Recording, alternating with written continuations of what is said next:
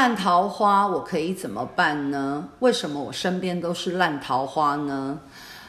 首先你怎么去定义它是烂的桃花呢 ？OK， 看起来你会定义它，就代表你不喜欢啊。那不如就直接诚实的面对你自己的感受，就是我不喜欢这个人，那他就不会变成烂桃花，你也不会一直遇到烂桃花。首先一定是我们自己愿意让它变成桃花，然后我又去定义它是不是烂的，这不很有趣吗？有买过水果吧？你会看到那水果是烂掉，你还挑回来回家吃吗？